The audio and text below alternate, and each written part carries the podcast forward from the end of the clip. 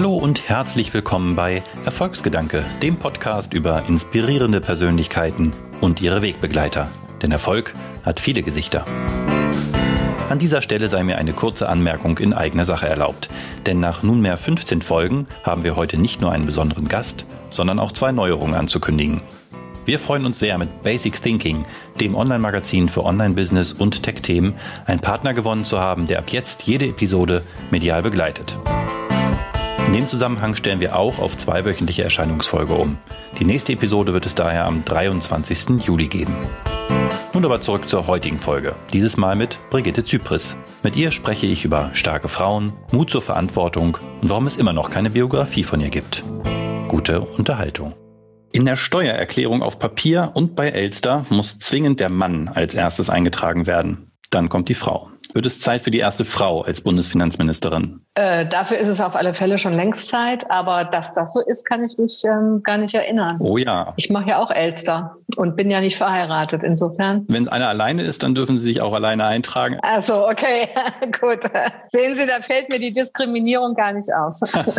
ja, die ist für uns ein Thema. Als Anbieter von einer Online-Steuerlösung haben wir dann auch viel Arbeit und Mühe investiert, damit wir im Hintergrund die Daten an die richtige Stelle packen, weil wir lassen auch Frauen zuerst eingeben, wenn die die Steuererklärung machen.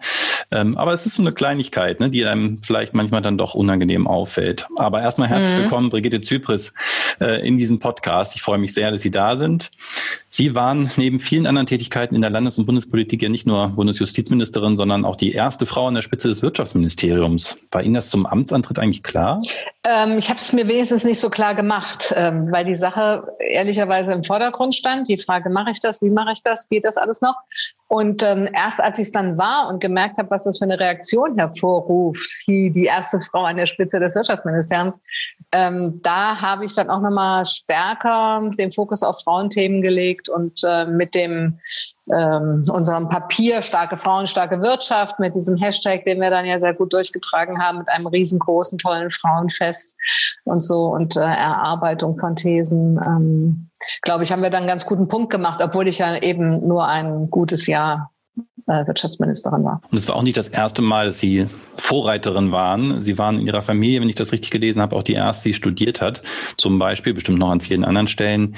Shonda Rhimes, weiß nicht, ob das ein Begriff ist, äh, Buch, also Autorin und äh, Produzentin von ähm, US-Fernsehserien. Die hatten in dem Buch Year of Yes das als First Only Different, FOD, beschrieben äh, und sagt, you have to be twice as good to get half as much, wenn man als Erste, gerade als Frau, vielleicht Dinge tut. Haben Sie das in Ihrer Laufbahn auch so empfunden, gerade als Frau mehr geben zu müssen, um in einer immer noch von Männern dominierten Welt sich durchsetzen zu können?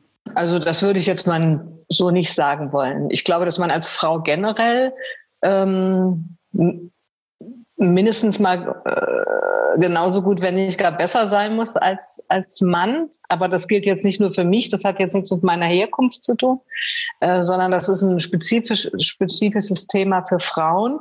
Ähm, für mich würde ich sagen, äh, ich habe immer viel gearbeitet. Ob ich da jetzt nur unbedingt mehr gearbeitet habe als ein Mann, das würde ich gar nicht sagen. Also ich habe ja viele Jahre mit Steinmeier zusammengearbeitet. Der hat eigentlich immer mehr gearbeitet als ich.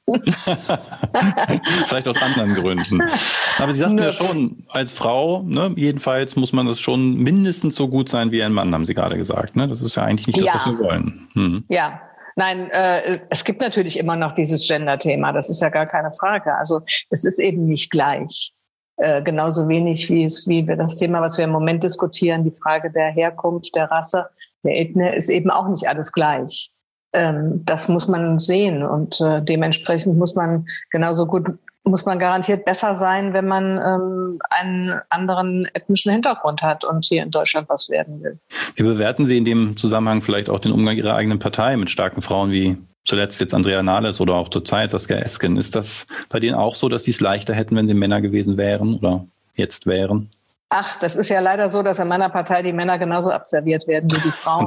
ähm, das insofern glaube ich ehrlicherweise, dass das nicht so eine große Rolle spielt. Ja, okay, wenn man die jüngere Vergangenheit sich so anguckt, ja, haben wir recht, waren es also, mehr Männer. Ja, ja. Sie haben vor zwei Jahren, glaube ich, in einem Interview gesagt, das muss so äh, am Ende Ihrer Bundestags- und, und äh, Ministerlaufbahn gewesen sein, in einem Interview gesagt, dass Sie für 2020, also das aktuelle Jahr, sich 50 Prozent weibliche Vorstandsvorsitzende in deutschen DAX-Unternehmen wünschen würden. Jetzt haben wir 2020. Ich nehme an, Sie werden die tatsächliche Quote kennen. Man von einer temporären Lösung bei ThyssenKrupp absieht, da übt zum Zeit die Aufsichtsratschefin Martina Merz das am kommissarisch aus, liegen wir bei 0 Prozent. Und auch eine Ebene ja. weiter, bei den Anteil Vorständen sind wir bei 14,4 Prozent weit von dieser Zielmarke entfernt. Ich habe mal ausgerechnet vorhin, mhm. ich habe Excel benutzt, beim aktuellen Fortschritt wären wir 2040 beim Ziel von 50 Prozent. Und bis dahin kriegen wir dann auf alle Fälle auch noch den einen oder anderen Rückschritt. Also wir hatten ja auch schon mal bessere ähm, Zahlen von Vorständinnen, äh, jetzt nicht Vorstandsvorsitzende, aber immerhin Vorständinnen hatten wir schon mal bessere, als wir sie im Moment haben. Mhm. Und da haben wir ja eben auch gesehen, dass viele äh, nach relativ kurzer Zeit wieder gehen mussten. Also genau SAP wie jetzt zuletzt. bei SAP mhm. zuletzt, genau. Äh, das ist ein Thema. Ja, da sind wir Deutschen schlecht. Also es gibt ja so manche Sachen, so gut wie wir sind insgesamt und äh, so gut wie wir auch dastehen wirtschaftlich, noch dastehen wirtschaftlich, so genauso gibt es eben Themen, die bei uns uns hinten runterfallen. Und das eine Thema ist äh, das diverse aufgestellte Team, was in einer digitalisierten Welt einfach bessere Erfolge bringt. Äh, das ist in Deutschland nichts. Also auch wenn Sie sich die Gründerszene angucken, das ist ja auch nicht viel besser. Ähm, und das andere sind eben äh, ist auch das Thema Digitalisierung im Mittelstand. Also das ist genauso Notleiden für meine Begriffe. Da müssten wir auch sehr viel besser sein, als wir sind der deutsche Mittelstand ähm, ist beim Thema Digitalisierung auch noch relativ weit hinten und das wird ähm, ein Problem für uns werden weil uns andere Länder da eben überholen dann in den Wertschöpfungsketten. Jetzt haben wir ja durch die Corona-Pandemie, die manchmal so auch bezeichnet wird, so als so ein Brennglas, Verstärker, Beschleuniger von schon länger darunter liegenden Trends, sehen wir bei der Digitalisierung jedenfalls so nach meinem Gefühl durchaus ja. Fortschritte. Also manche sicher ein bisschen gezwungenermaßen oder viele vielleicht sogar, aber immerhin, es passiert was, es auch wird relativ schnell und auch teilweise gegen übliche Widerstände werden Dinge durchgesetzt. Da wäre ich hoffnungsfroh, dass davon auch was bleibt.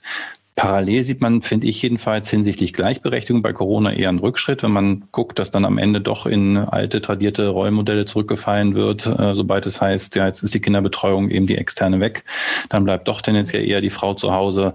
Ähm, da sind Selbstständiger stärker betroffen, auch wo auch wieder viele Frauen drunter sind. Ähm, wie erklären Sie sich das? Ist das, haben wir uns vielleicht doch bei aller, bei einem Wunsch nach Gleichberechtigung ein bisschen was vorgemacht, dass wir wahrscheinlich schon weiter wären? Ähm, ich weiß nicht, ob wir uns das vorgemacht haben. Also ich habe da ehrlicherweise keine Illusionen, weil ich jetzt immer wieder feststelle, dass es dann doch so ist, dass ähm, die Frauen da den, äh, den kürzeren ziehen oder, der, oder es aber auch selber wollen. Also ich habe heute Morgen gerade mit einer Freundin in meinem Alter darüber gesprochen, die völlig entsetzt ist, dass ihre Tochter da jetzt so ein Jobangebot abgelehnt hat. Ähm, und sie sagt, das habe ich falsch gemacht in der Erziehung. Ja. Ähm, dass das so ist, dass meine Tochter sich so verhält. Aber ich glaube, man muss ehrlicherweise auch anerkennen, die haben dann halt manchmal andere Vorstellungen. Deswegen, ähm, ja, kann man nicht alles verdammen.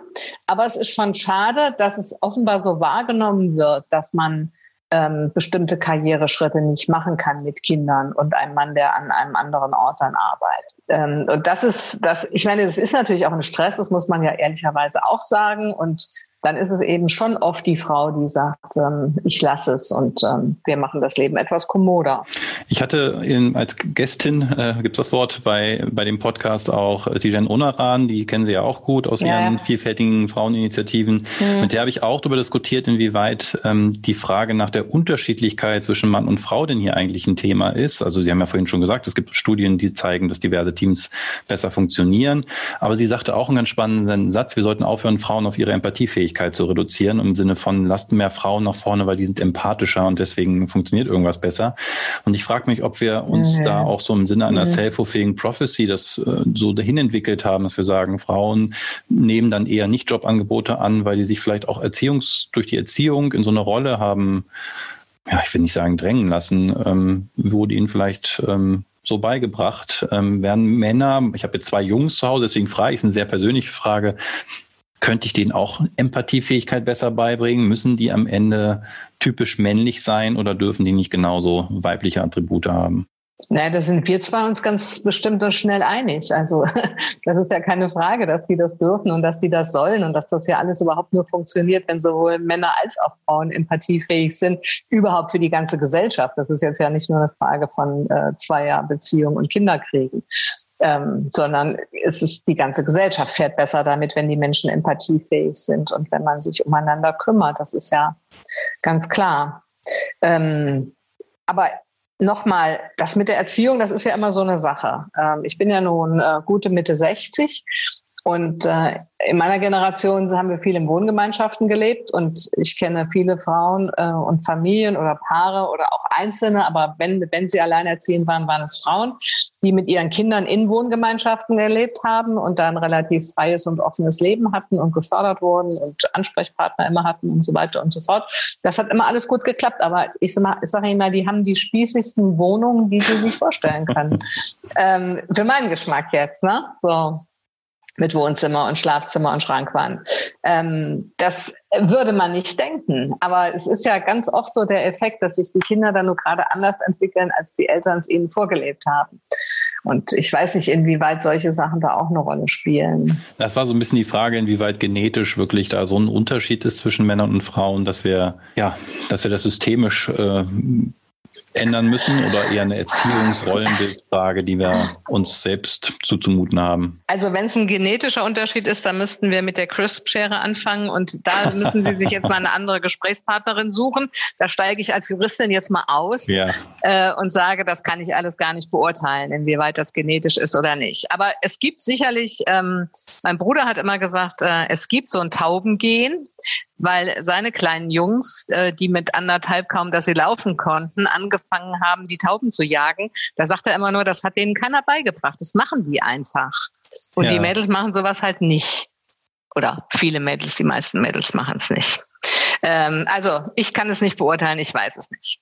Das ändert aber alles nichts daran, dass wir mehr Frauen in Vorständen brauchen. Äh, genau, auf, auf jeden Fall. Und da haben Sie ja, haben Sie schon erwähnt, auch viel für getan in Ihrer Amtszeit als Wirtschaftsministerin, diese Initiative gestartet. Ich habe nochmal nachgeguckt, der Hashtag wird auch noch benutzt und es gibt auch immer noch eine Veranstaltung ja. zu dem Thema. Also die hat überlebt, ja, auch ihre Amtszeit ja, überlebt. Das, das hat mich auch sehr gefreut, dass mein Nachfolger das gemacht hat. Ein Mann, wohlgemerkt. Das ist nicht, selbstver ist nicht selbstverständlich, dass man das macht. Ähm, ja.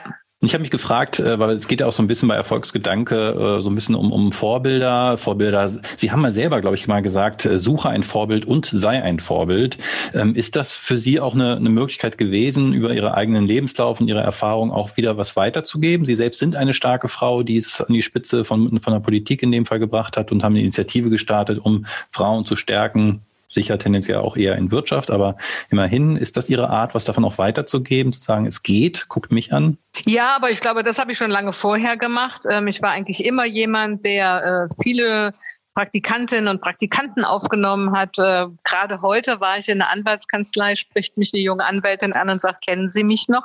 Ich war mal Praktikantin bei Ihnen im Ministerbüro, im Justizministerium. Ja, ja. Und da habe ich gesagt, wie kamen Sie denn dahin? Denn da habe ich ja immer nur Leute genommen, die ich irgendwo kennengelernt hatte. Also da konnte man sich so nicht für bewerben.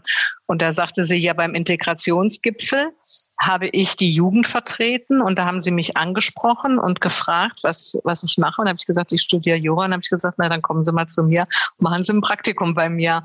Ähm, und solche Sachen habe ich eben ganz oft gemacht, um jungen Leuten die Chance zu geben, äh, ja, ihren Erfahrungshorizont zu erweitern. Und natürlich auch auf Bewerbung konnte man bei mir Praktikant werden, dann im Bundestag. Ähm, das habe ich auch ganz viel gemacht. Und von daher denke ich, ähm, das ist schon, ist mir schon ein Anliegen. Ähm, ich will jetzt nicht unbedingt sagen, meine Erfahrungen weiterzugeben, sondern über das, was ich gelebt und gearbeitet habe und welche Zugänge man dadurch auch gekriegt hat. Also wenn man im Bundestag Praktikum macht, kann man ja an allen Veranstaltungen teilnehmen, die da stattfinden und so. Also solche Möglichkeiten auch zu eröffnen. Weil ich denke, man muss jungen Leuten Chancen eröffnen und dann müssen sie halt sehen, was sie daraus machen. Das ist aber dann ihre Sache. Da kann ich, das kann ich nicht beeinflussen. Aber die Chancen kann ich beeinflussen. Ja, aber das finde ich spannend. Genau. Sie haben ja gesagt, Sie haben mehr getan, als nur einen Hashtag ins Leben zu rufen. Sie haben ja auch Gelegenheiten geschaffen, die man dann nutzen ja. konnte oder eben auch nicht. Braucht es davon mehr oder vielleicht ganz konkret gefragt, also wirklich mache mir ernsthaft Gedanken drum, als Mann vielleicht auch blinde Flecken zu haben. Was kann ich als Mann in einer Führungsposition mit einem Unternehmen, das ja auch Arbeitsplätze schafft, was kann ich mehr tun, um diesem blinden Fleck zu entkommen? Dann doch vielleicht immer nur den Thomas, der den Thomas einstellt, das haben Sie mal gesagt. Das kommt aber nicht von mir, das Zitat. Das, das kommt von der Albright Stiftung. Ach, das, das äh, muss, ich, muss ich jetzt mal richtig stellen.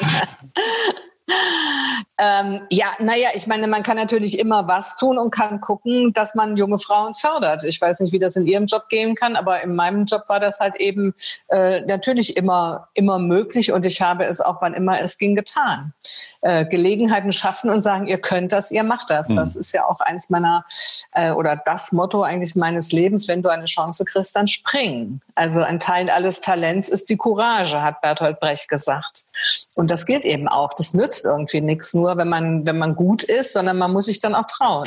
Jetzt haben Sie ganz anderer Zusammenhang mal gesagt, wir sind in Deutschland so ein Land von Angestellten und haben das unter anderem auch mit unserem Wunsch nach Sicherheit begründet. Ist das da so ähnlich, dass wir bei der Gleichberechtigung da ein Thema haben, weil wir ähm, doch eher die Sicherheit bevorzugen, gerade vielleicht Frauen, die sagen, bevor ich jetzt hier mich in diese Höhle des Löwen begebe und Karriere mache und ich weiß, worauf ich mich einlasse, erste Frau bin vielleicht an der Spitze von jemandem, von einem Unternehmen ähm, oder auf einer bestimmten Position, weil sie sagen, diese Courage ist eigentlich das, was, was am Ende zählt.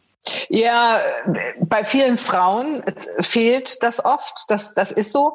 Aber wenn Sie ähm, auf das generelle Thema anspielen, äh, Angestelltenrepublik und es gibt zu wenig Gründergeist in Deutschland, das ist ein Thema, das betrifft Männer und Frauen. Ja, Definitiv. Also das sind nicht nur Frauen, die da gemeint sind. Aber bei Frauen ist es oft so, dass sie, das habe ich wenigstens erlebt. Ich habe ja zwölf Jahre Personalpolitik für die höchsten deutschen Bundesgerichte gemacht und ich habe immer nur von Frauen gehört. Ähm, nee, das kann ich jetzt noch nicht machen. Mein Kind ist noch zu klein. Äh, nee, da müsste ich ja umziehen. Das geht schlecht mit meiner Familie und so. Das hat nie ein Mann gesagt. Ja.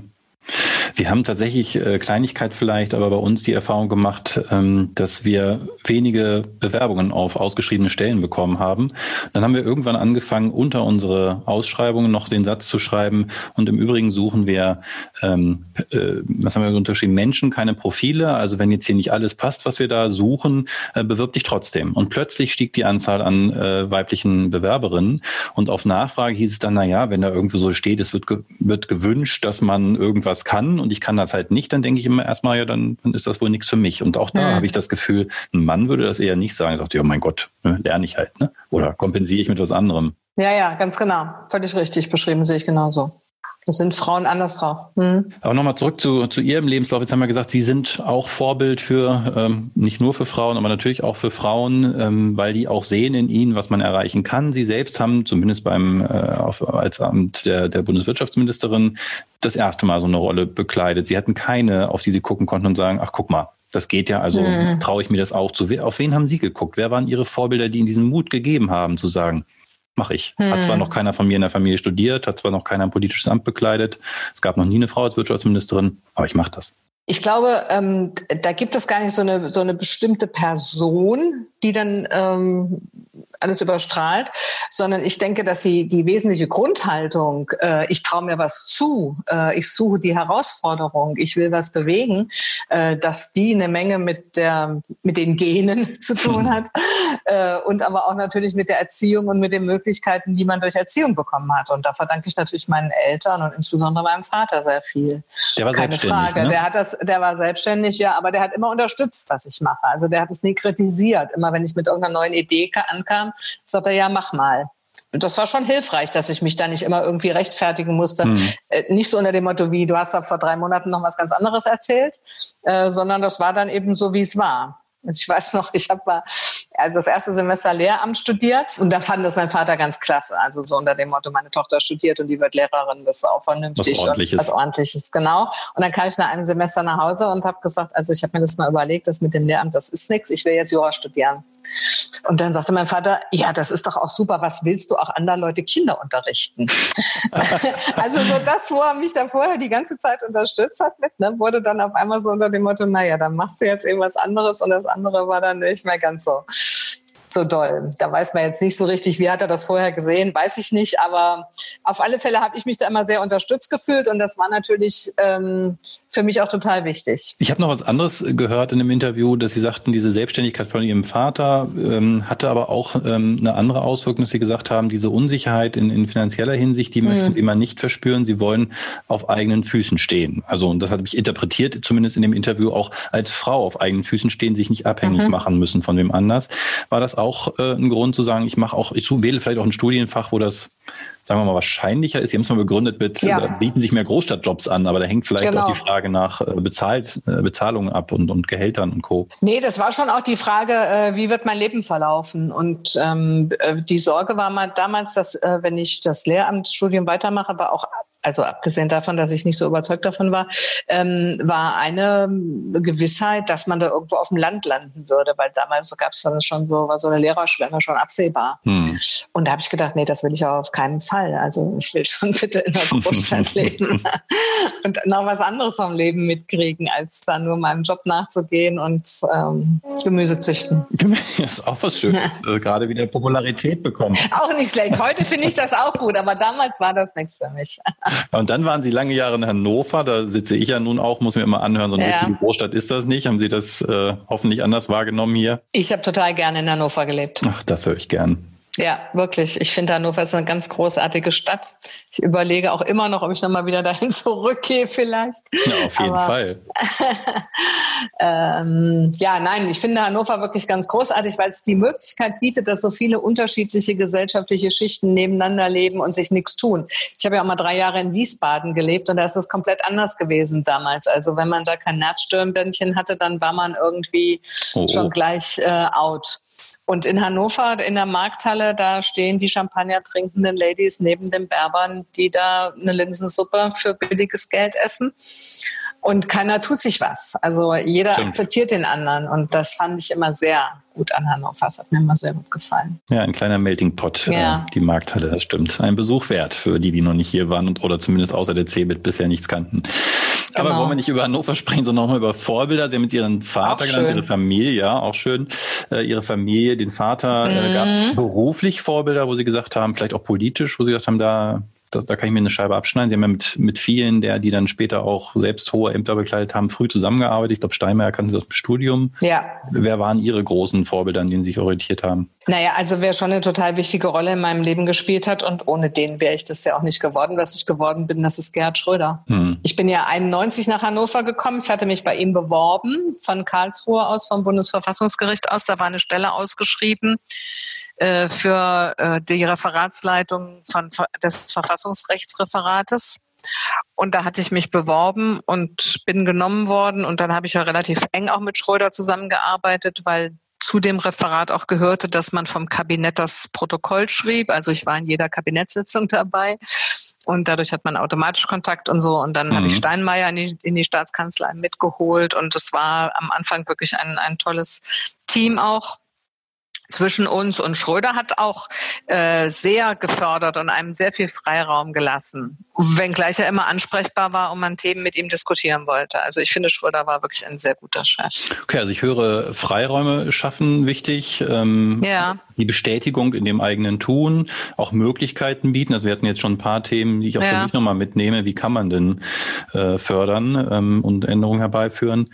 Ähm, jetzt haben wir auch schon darüber gesprochen, dass Sie selbst das natürlich auch sind, Vorbild. Ähm, jetzt rede ich gerne auch mit äh, Menschen, die selbst Vorbild sein, sein könnten. Mit welchen starken Frauen müsste ich denn vielleicht auch nochmal sprechen in diesem Podcast oder auch einfach mal so, wen, wen kennen Sie noch Lebende natürlich, äh, sonst geht's nicht, ähm, wo Sie sagen, das sind, das sind starke Persönlichkeiten, von denen man eine Menge lernen kann. Also da muss ich jetzt ehrlicherweise sagen, dass ich da am besten auch Juristinnen kenne hm. Und nicht so sonderlich viel so gut andere aus anderen wirtschaftlichen Bereichen. Aber wenn ich an die Rechtsanwaltschaft denke und an Ingeborg Rakete Dombeck beispielsweise, mhm. die Familienrechtsanwältin hier in Berlin, ähm, das ist eine, eine sehr starke Frau, die sich auch immer sehr darum gekümmert hat, Frauen zu fördern und die auch immer trotz Kind gearbeitet hat ähm, und da deutliche Akzente gesetzt hat, genauso wie Lore Maria Peschel-Gutzeit oder äh, auch Christine Oman-Denhardt. Na, wunderbar. Oder Juliane Kokott, die Generalanwältin beim Europäischen Gerichtshof. Ähm, Sie haben ja jetzt auch eine große Auswahl an Frauen, die beim Bundesverfassungsgericht sind. Seit gestern ja. ist das Bundesverfassungsgericht ja paritätisch besetzt. Jawohl. Äh, da sind wir echt gut weit gekommen. Das ist schön. Und äh, da, die können Sie sich auch alle aussuchen, weil die haben wir haben es ja auch alle nicht leicht. Das ja Anspruchs, ist ja ein anspruchsvoller Beruf und ähm, Familie muss man dann auch noch managen. Oh ja, auf jeden Fall. Ja, wunderbar. Das ist gleich notiert. Ähm, jetzt haben viele meiner Podcast-Gäste ähm, auch vielleicht so ein bisschen aus diesem Wunsch heraus, selbst auch was weiterzugeben, ähm, Vorbild zu sein, Bücher geschrieben. Aya Jaff, die zuletzt da mhm. war, hat das mit 24 getan und ein Buch über die Börse geschrieben. Ihre gute Bekannte Tijen Onaran gleich eine Bibel, die Netzwerkbibel. Hm. Ihre Politikerkolleginnen äh, sparen für gewöhnlich auch nicht mit Weisheiten in Büchern. Wann kommt denn Ihre Biografie? Ach nee, ähm, ich habe mich vor äh, entsprechenden Avancen bis jetzt immer schützen können, weil ich immer gesagt habe, ich habe noch zu viel zu arbeiten. ähm, ich weiß nicht, ob das so spannend ist, wenn ich meine Biografie aufschreibe und so dieses Vermarkten äh, des eigenen Lebens von Politikern finde ich auch irgendwie ein bisschen problematisch ähm, wenn, dann würde ich lieber irgendwas zu einem Thema schreiben. Und dazu komme ich aber in der Tat noch nicht, weil ich noch zu viel zu tun habe. Na, dann gönnen wir Ihnen äh, das, das tätige Tun äh, und freuen uns trotzdem noch irgendwann ja. mal ein Buch von Ihnen zu lesen. Mich würde es jedenfalls freuen. Ähm, ich danke Ihnen aber hier erstmal für die mündlichen äh, Weisheiten und Einblicke in Ihr Leben und auch die Vorbilder, die Sie genannt haben. Davon werden wir sicher noch einige ansprechen und hoffentlich ein paar davon auch noch im Podcast hören. Aber erstmal, Brigitte Zypris, vielen Dank für Ihre Zeit. Ja, sehr gerne. Hat Spaß gemacht. Ja, vielen Dank gleich Fights.